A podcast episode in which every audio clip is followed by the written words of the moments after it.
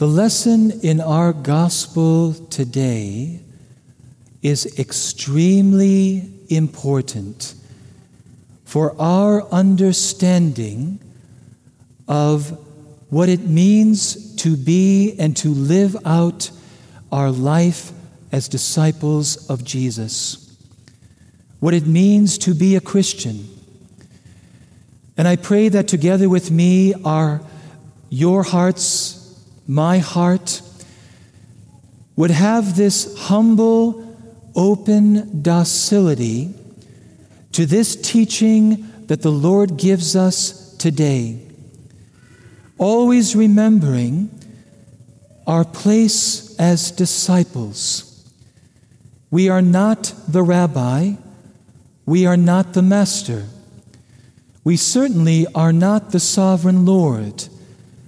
We always come as disciples, which means that we accept Jesus on His terms. We accept His teaching as He gives it, even though we may not always understand it right away or ever fully understand it. This was a key moment for Peter and his brothers. Because at this moment, Jesus is revealing disclosing further details of the game plan, of the plan that he and the Father have decided to bring salvation to the whole world.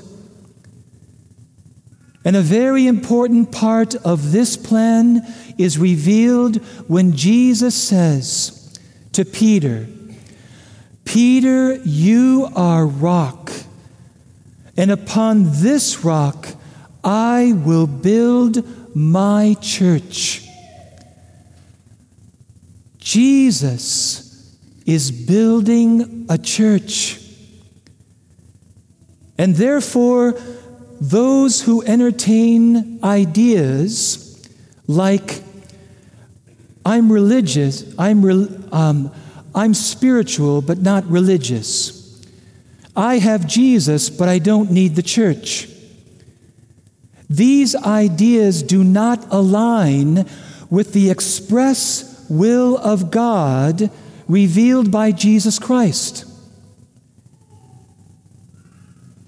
And even though our faith brings us into a beautiful, intimate, personal relationship with Jesus Christ, we are called to live out this life of faith together with other disciples in the community of the church that Jesus gathers and forms.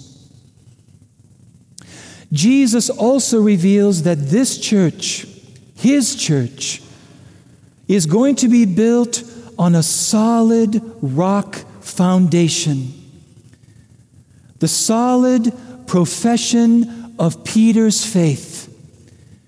You are the Christ, the Son of the living God. And this did not come from Peter, as Jesus said. It came from the Heavenly Father. And therefore, the church will grow and be built up by all those who accept and embrace this faith of Peter. Now, what Jesus does next is amazing. And this is a moment where it can be hard for us to understand the ways of God. But as the second reading said, his ways are inscrutable and they are perfect. Even though we may feel sometimes like we'd like to give God a little advice, that we would do it differently. He says to Peter, And I will give you the keys of the kingdom of heaven, so that whatever you bind on earth will also be bound in heaven. And whatever you loose on earth will be loosed also in heaven. Time out. Let's just pause for a moment. How could Jesus do this? Because clearly, what he's doing is appointing Peter as the prime minister of his kingdom. Just as we read in the first reading with Eliakim. There's a name for your next child or grandchild Eliakim. Just kind of rolls off the tongue. Eliakim was a prime minister in the Davidic kingdom. And the role of the prime minister was to stand in for the king when he was away. And the keys were the symbol of that authority that he had to govern in the absence of the king, that his decisions were as binding as the king's. And so Jesus is appointing Peter as his prime minister, the first pope. But Jesus certainly knows the weaknesses and the flaws of this man. This is what makes it hard for us to believe that Jesus would do this. And in the very next scene in the gospel, Peter tries to dissuade Jesus from the cross. And Jesus says to Peter, Get behind me, Satan, for you are not thinking as God thinks, but as human beings do.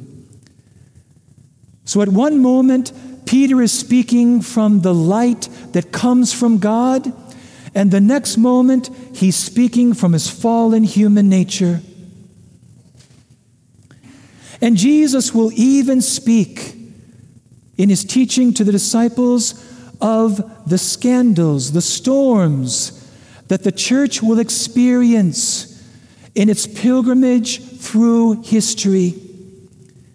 And knowing all this, Jesus confers this office on Peter.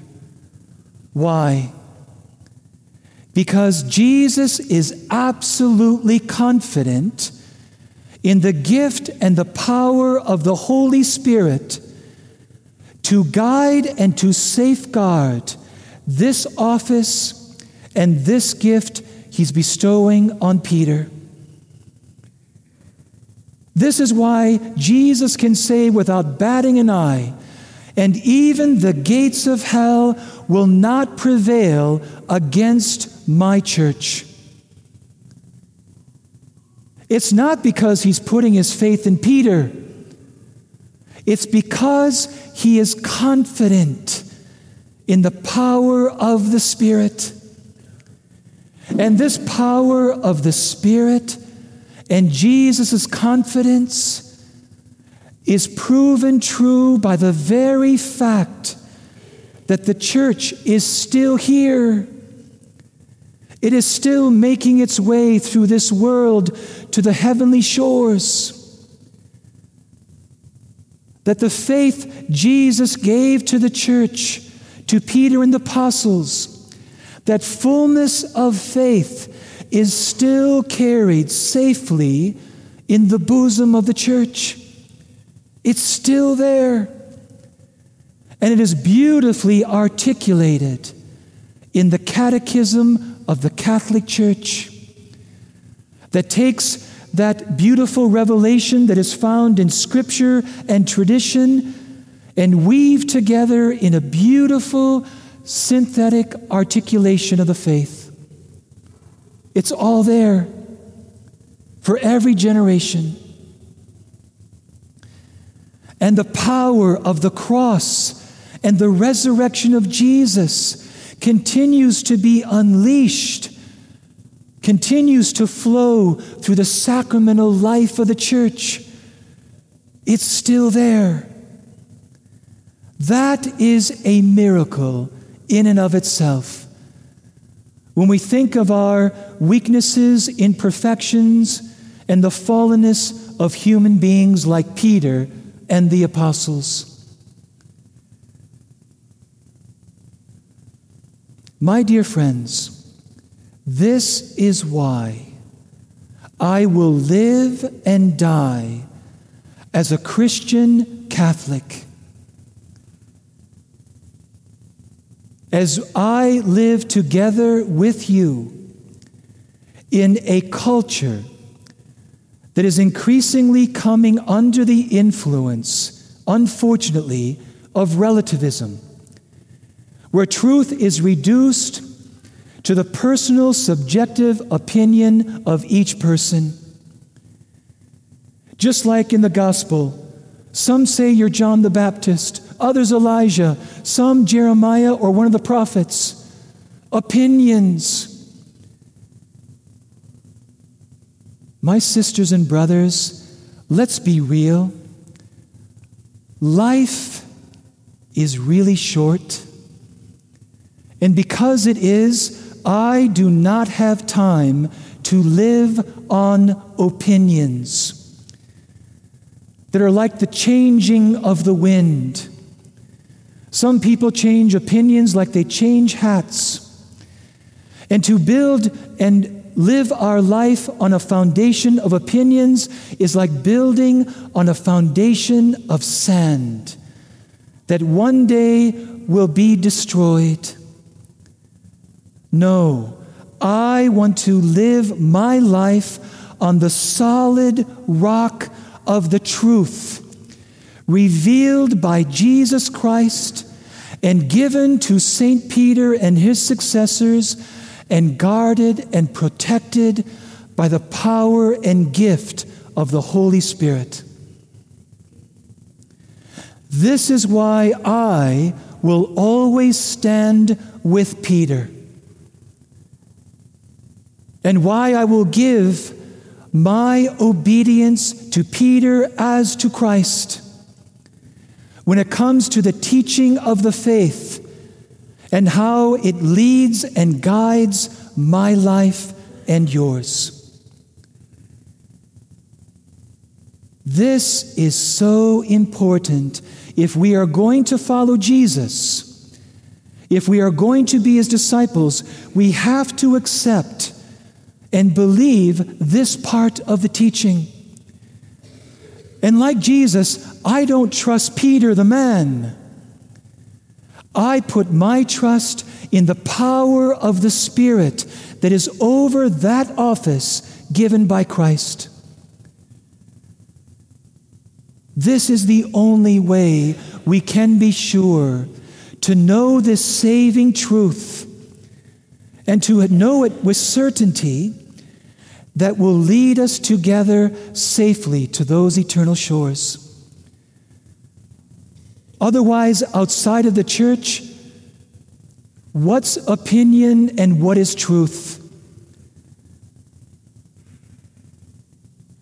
So, my dear friends, let us accept this.